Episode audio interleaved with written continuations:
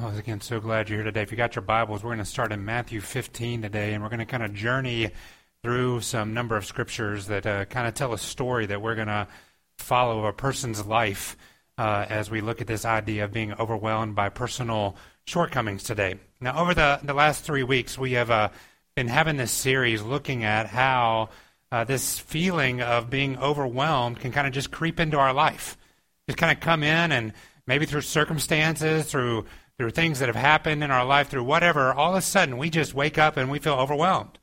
Like it's just the way our day starts or it's the way our day ends. There is no controlling it sometimes. And uh, it just makes us feel concerned, beaten, and conquered sometimes. We just wake up that way.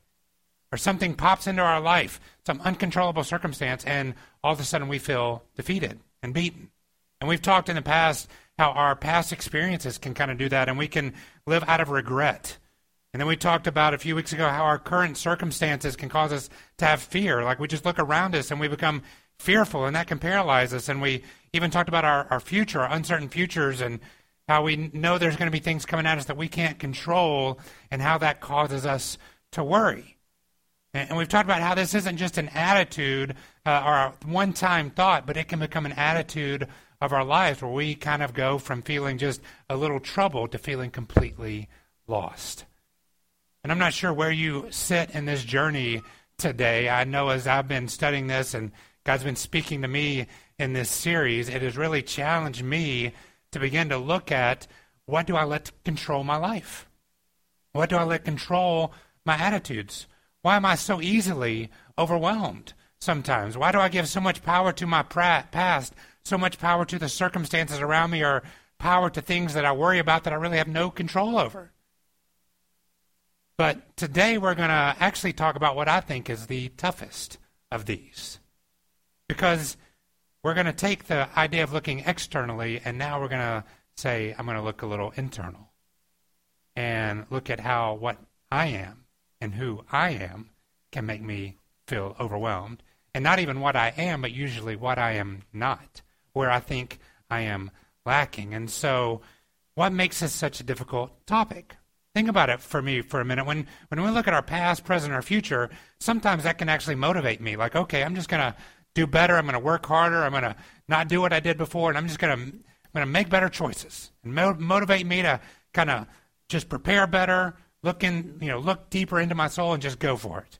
But when we look inside of ourselves, and we see our shortcomings, it, it makes us feel defeated and discouraged. I, I like literally, I like I don't like to take these deep inward perspectives sometimes. I don't even like like seeing the insides of my body. Like I, blood just like ah, like a side of blood. I, I was one time when when we lived in Georgia. I was out trimming our hedges, and um, I should never do this. I'm not good with uh, lawn equipment. I never have been. And I was trimming it one time, and it, like I caught on something, and it came up, and I put my it was electric hedge trimmer, and I caught it with my hand, which you should not do because it like almost cut off my pinky. And so uh, like I had to wrap this thing up. I had to run to the hospital. I dropped the kids off at a neighbor's house. Katie shows up at the house about an hour later. There's like blood all over the floor. No kid. She's like, "What has happened?" And uh, so anyway, I get to the hospital. I should have called her, but I, I didn't for whatever reason. I get to the hospital, and the guy's like, "You're gonna need three stitches." And I'm like, "Okay." So I'm like, like he starts doing this. He shows me my finger, and I literally almost pass out. I mean, from a little bitty cut on my finger, and he's like, "Yeah, we've had two people die in here today. You're going to be okay." And I'm like, I just don't like looking inside. I don't see what I don't like what's supposed to be inside to come out, and that's the way even emotionally we act, don't we? Like we've stuffed enough stuff down and hidden enough things in our life. We've learned how to contain our true deep feelings. Like when they actually start to bubble to the surface and come out, we're like, "Nope, nope, we're we're noping out of this one, right? I'm not doing this." I'm not going to have this conversation. I'm not going to look this deeply into my soul. But I want to challenge us to do that today as we look at a character in Scripture. But before we jump into his story, I want to try to challenge you to, to not do some things first this morning. Because when we do this, when we look into our souls, we have a tendency to do a few things. I want to challenge you not to do this. And the first thing is this don't hide today. Don't hide. Our tendency will be to skim over the challenges that we have in our character, to put a couple out there that aren't too bad, but then hide the real deep issues. Don't even admit them to ourselves. Like, okay, I'm, you know, I might be a little angry sometimes. I might do this, but we don't ever really dig deep. So don't hide today. Also, don't overreach. Don't act like you're worse than you are. Sometimes we have a tendency to overstate and exaggerate our weaknesses. Like, I am a terrible person. I'm the worst person. Like, nobody likes me. I'm, you know, don't overstate it and overreach either. Also, don't compare today. Don't worry about like, you know, well, this is what my spouse deals with. This is what this person deals with. What's on your left or right, whatever. It's about you today, not the person sitting beside you. Comparison can make us think better of us than we are and worse of us than we are as well. Fourth thing is this: don't don't condemn yourself today either. When we start to take a deep look into our character and our soul, we often see these deficiencies, and in those deficiencies, we start to beat ourselves up. We condemn ourselves for these repeated failures, and we, we close the case on our life and say, I'm, I'm done. Don't condemn yourself. And then don't forget. Don't forget that you're not alone in here. All right? Whatever struggle you're dealing with, whatever character flaw, whatever deficiency and personal shortcoming you have, can, can you just look around the room for a minute and realize there's somebody else in here that deals with that as well? Whatever it is. And you're like, no, no, no, no. You don't know this one. They're saying the same thing. We all deal with these personal shortcomings. None of us are perfect. Someone else in here is dealing with it. Someone else in here has dealt with it. And God hasn't abandoned them, and God's not going to abandon you. Well, we're all broken. We, we, we said, you know, you can't hide. We're all broken people. I also want you to hear this this morning. We're all also redeemable, restorable. No, nobody in here is broken beyond repair. Nobody. God can take and heal anything. All of these things that I just told us not to do, these are not natural for us. We like to do the opposite. We like to hide. We like to overreach, compare, condemn, and forget and think we're all alone. And we turn the mirror on ourselves and we become our own worst enemy. When we look into the mirror, typically what do you see? Do you look and see how good you are? Or do you typically look and see the flaws that you know about? You say, oh man, I got to work on this. Look at this. Look, look at how my bad my lack of hair is today, or no hair. You know, whatever it is. We see all the things. I remember one youth camp I went to when I was growing up. This guy speaking was talking about the end of days and judgment time, and when we would stand before God. And he said, I believe when we stand before God, we're all all of creation is going to be standing before God. You're going to come before Him, and you, your whole life is going to play on this giant movie screen before God and all of creation. I'm like, oh my, please God, no.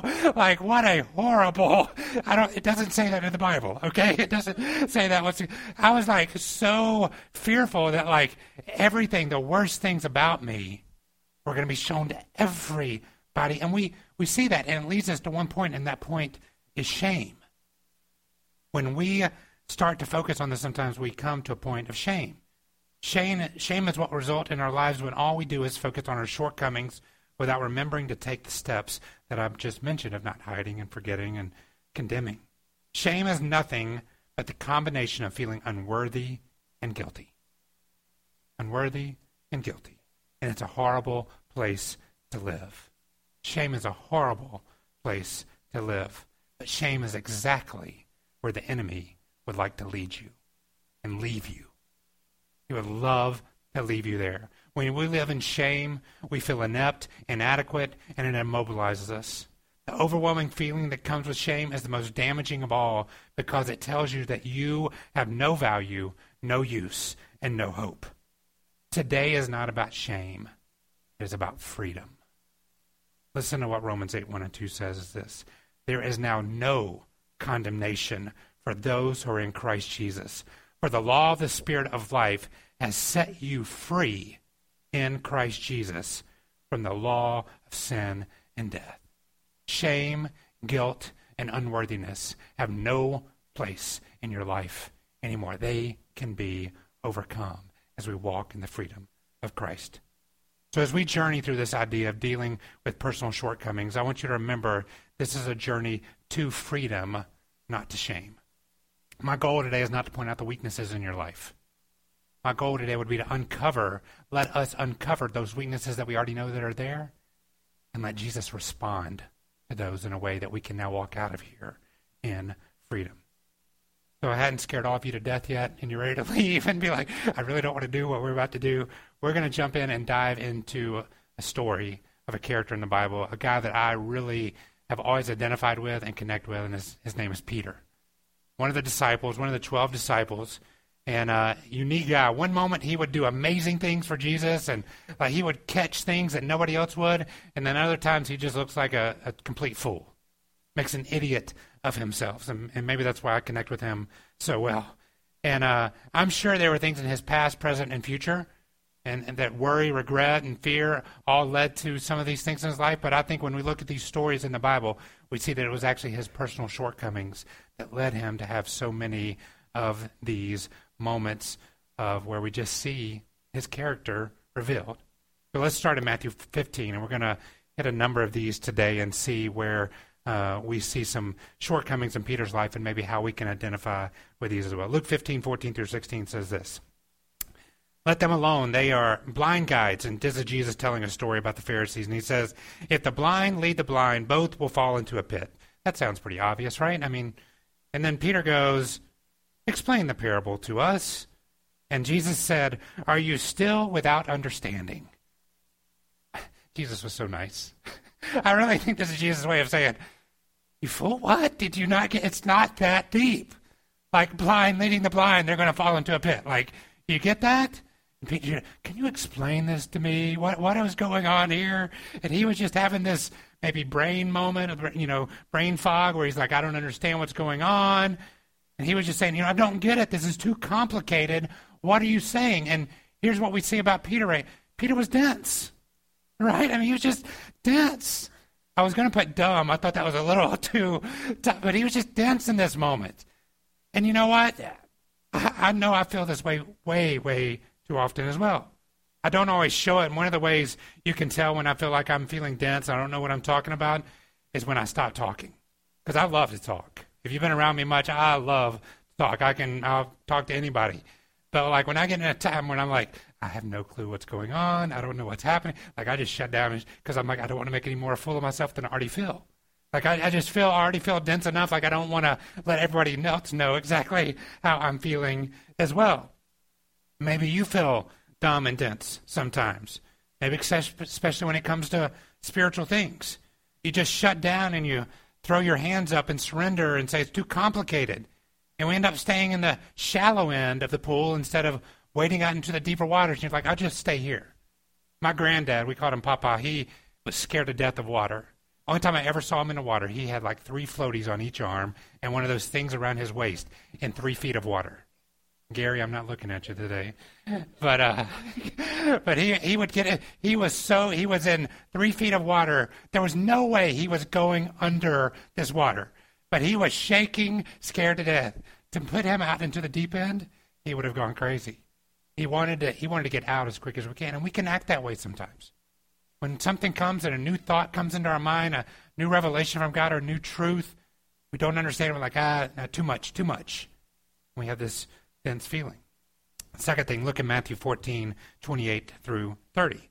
And we see a second characteristic. And so uh, I want to see with Peter's denseness, he lacked wisdom. But here we're going to see he lacked something else in verses uh, 28 through 30 of chapter 14. And then it said, Peter answered him. They're on, they're on a boat. They're getting ready. You, you've heard this story, uh, walking on the water. He said, Lord, if you command me to come out to you on the water, I will. And Jesus said, Come. So Peter got out of the boat, walked on the water, and came to Jesus. But when he saw the wind, he was afraid and beginning to sink. He cried out, Lord, save me. The second thing we see here about Peter is he was distracted. He had a lack of faith. Peter jumped out of the boat. I give him credit for that. None of the other disciples did that. But as soon as he did, he quickly got distracted by everything else around him. He wanted to follow Jesus, but the sights, sounds, and experiences surrounding him were too much of a distraction. You know, this never happens to me more than once, twice, three times a day, an hour, whatever, how quickly I get distracted. I, I'd love to sit here and tell you, man, it takes the big things of life to distract me from God, like, you know, true power or wealth or what, like, whatever it is. It's not. Sometimes it's just these momentary pleasures. Like, just get me quickly distracted away from God. Maybe you feel distracted sometimes. It's easy to get our eyes off of the one that we're called to follow and start heading in some random, questionable direction. And we find ourselves in a place we never knew we would be. This happens to me all the time on the internet. I'll be on somebody's Facebook page and then I'm like 16 friends deep. and like looking at their uncle's pictures for some reason. I'm like, why am I even here? And I don't care. Whatever video I click on to start with, I'll eventually end up watching videos of cats. I don't know how that is. Like, I just I'm end up in these random, crazy directions, but that happens in our life spiritually as well. All of a sudden, we're following Jesus. One thing catches our eye, or our pleasure, or our passion, and we're off in a whole different direction. Was Peter, so distracted. Pop over to Matthew 16, 21 through 22. Uh, this I love this story. It says, From that time, Jesus, he's talking to his disciples, began to show his disciples that he must go to Jerusalem and suffer many things for the elders and the chief priests and scribes and be killed, and on the third day he would be raised. I love this. And then Peter took him aside and began to rebuke him. Peter, Peter, you're dumb. He's dense again. He says, Far be it from you, Lord. This shall never happen to you. But then Jesus turned to Peter and said, Get behind me, Satan. You're a hindrance to me, for you're not setting your mind on the things of God, but on the things of man. And so Peter's third shortcoming here was he was impetuous. He lacked forethought. He just acted. He acted with haste and without thought. He heard something he didn't like and he responded and he acted with impulse. And that impulse, believe it or not, led him to rebuke Jesus. Craziness. Like, how? You ever found yourself, you did something, and all of a sudden you look back and go, why did I just do that? Why do, that's, that's an impetuous nature. I often speak before I think. I often act before I consider the full consequences of, of what I'm doing. I tend to think that I'm the authority on an issue and I always have to get my ideas out there. Maybe, maybe you struggle in this area as well. It's so easy to elevate our own views and diminish the views of others. We always have to add our perspective, give our input instead of being quick to listen and slow to speak. We are quick to speak and slow to listen. We act and speak without forethought. That's what Peter did. Next, pop over to Matthew 17. 17 verses 3 through 5 say this And behold, there appeared to them Moses and Elijah talking with him. So this is the transfiguration, is what is called in the Bible. Moses and Elijah all of a sudden appeared with Jesus in this amazing moment. And Peter said to Jesus, Lord, it is good that we are here. If you wish, I will make three tents here, one of them for you, one for Moses, and one for Elijah. And as Peter was still speaking, behold, a bright cloud overshadowed all of them, and a voice from the cloud said, This is my beloved Son, in whom I'm well pleased. Listen to him. Now, catch what happened here. Moment of amazing moment in Jesus' earthly life. Like these figures from the past showed up, and like they're having a conversation. What does Peter do? Excuse me, guys. He like interjects himself into the spotlight here. He's like, "How about I build you guys some tents? You know, be cool." Like he's talking to a carpenter. Like, I'm a fisherman, but hey, carpenter, can I build you some tents? Like, he interjects himself. He makes an inappropriate action, right? You ever done something inappropriate? Peter does here. He wanted some of the spotlight too, so he could say, hey, that was a cool moment. You see those tents over there? I built those for those guys when they showed up. And uh, this is one I identify way too often with, too. Something good is going on in somebody else's life, and I'm tempted to find a way to come stand beside them, put my arm around them, and like stand in the spotlight with them. And usually when I do that, I'm the only one who doesn't realize how inappropriate that is. And, and maybe we think when we do this that we're missing out on something, we're not getting credit that we deserve, and we often drives us to do these inappropriate things. We don't mind others getting credit and glory as long as they share it with us. But they better stay out of my spotlight when it's on me. Right? And, and we drives us to these inappropriate things. All I want is what's for me, inappropriate. Next thing, Matthew 19. Keep uncovering these things about Peter. Matthew 19, 26 through 27.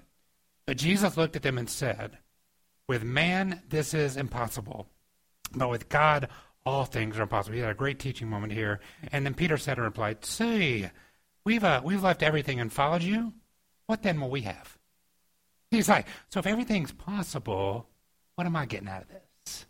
So what Peter showed here is this greedy nature. He lacked contentment. He was like, he's, you know, I'm following you. I, I'm saying all the right things, but at some point, this better pay off for me. I better get something out of this. You know, way too often I, I do this. I think that my relationship with Jesus is centered around me. What am I getting out of this?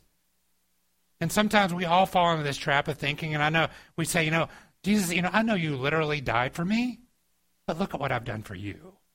Like, what do I get back in return?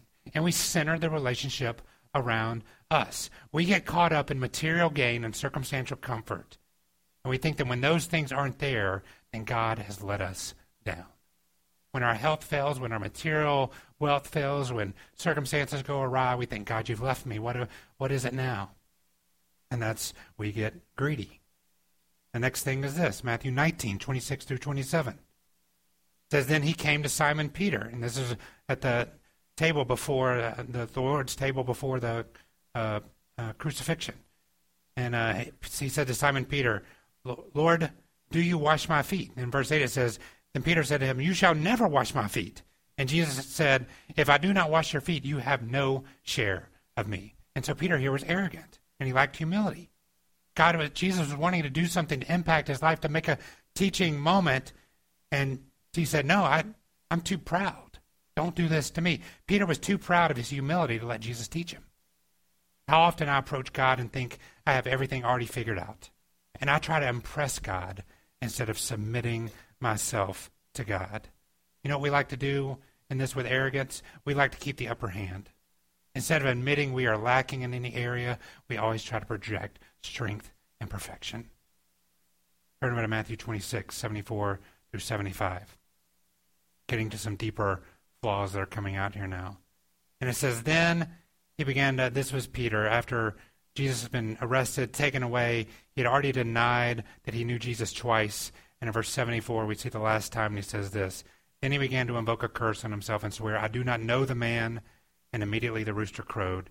And Peter remembered the saying of Jesus, Before the rooster crows, you will deny me three times. And he went out and wept bitterly. We see here that Peter was unreliable. He lacked security. And in a moment of great difficulty in Jesus' life, Peter didn't just let him down, he denied him. He walked away. He said he never even associated with him. He wasn't a clutch hitter. In one of the biggest moments, he failed. Man, there are times in my life when I feel like God gives me a great opportunity, and it's not that I just swing and miss. I don't even swing. I just fail. And for many of us, this can feel like a defining characteristic of our life. It did for Peter. And he looked at this and he says, I can't get over this. Maybe you've had a failure in your life that you're like, I can't, I'm unreliable. Patrick, you don't know. it. Now, I am, don't ask me to do anything because I am unreliable. I will fail you.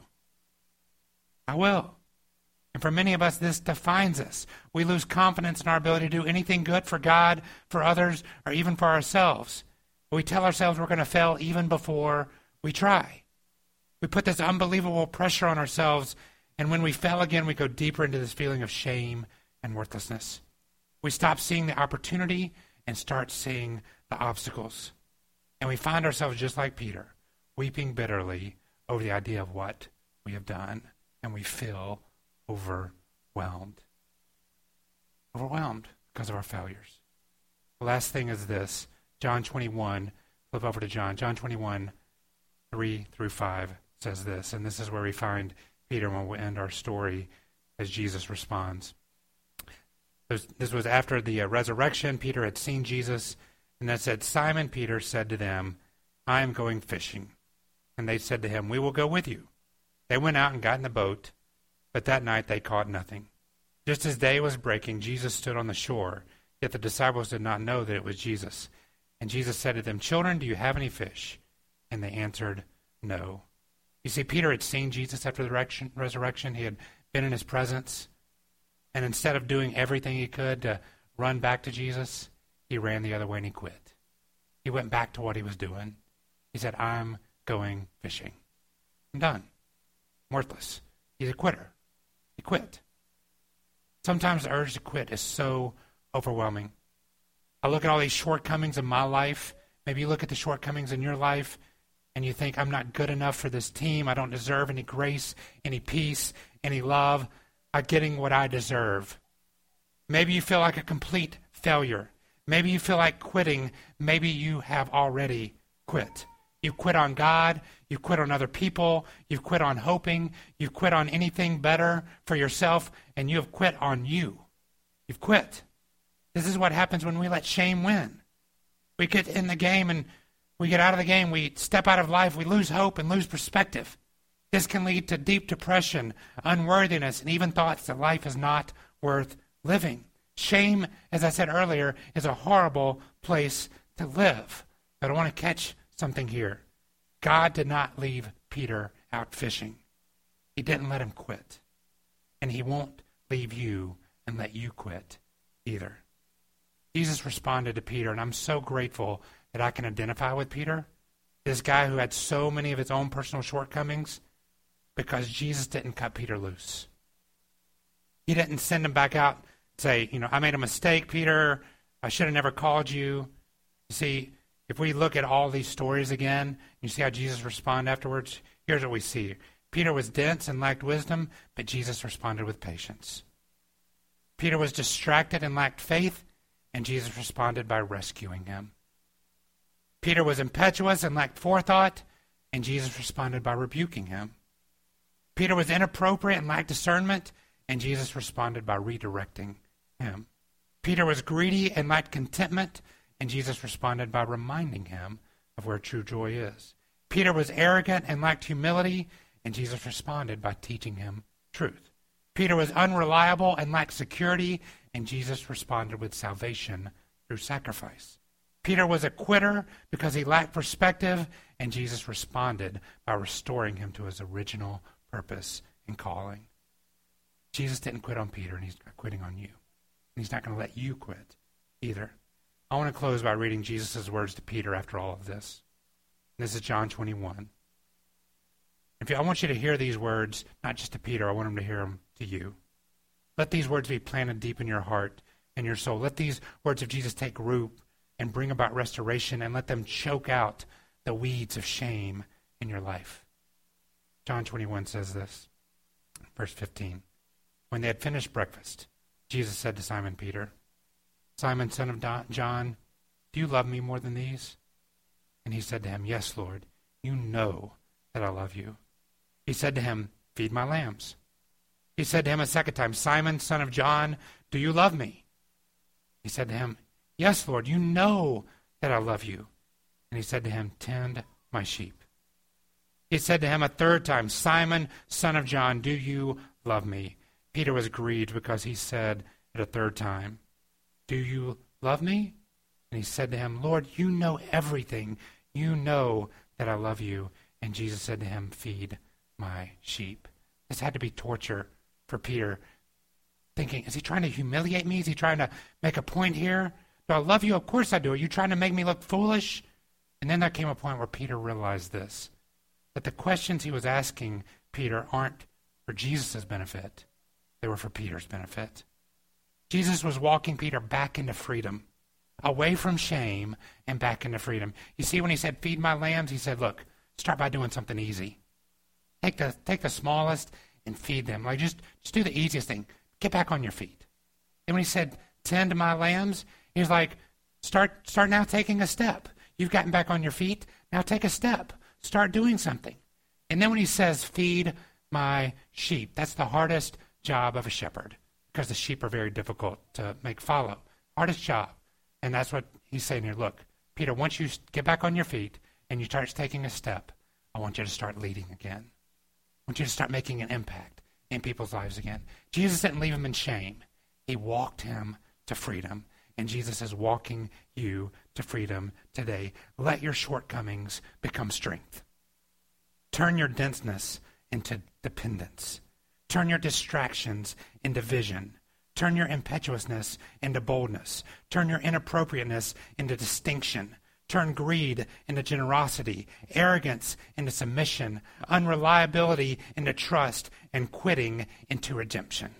The question today is this Will you let Jesus turn your shortcomings into strengths? Don't wallow in shame. Walk in freedom. Stop looking in and locking yourself in your own personal prison. Break free and walk in freedom by reaching out to the redemption and resurrection of Jesus. You bow your head and close your eyes with me?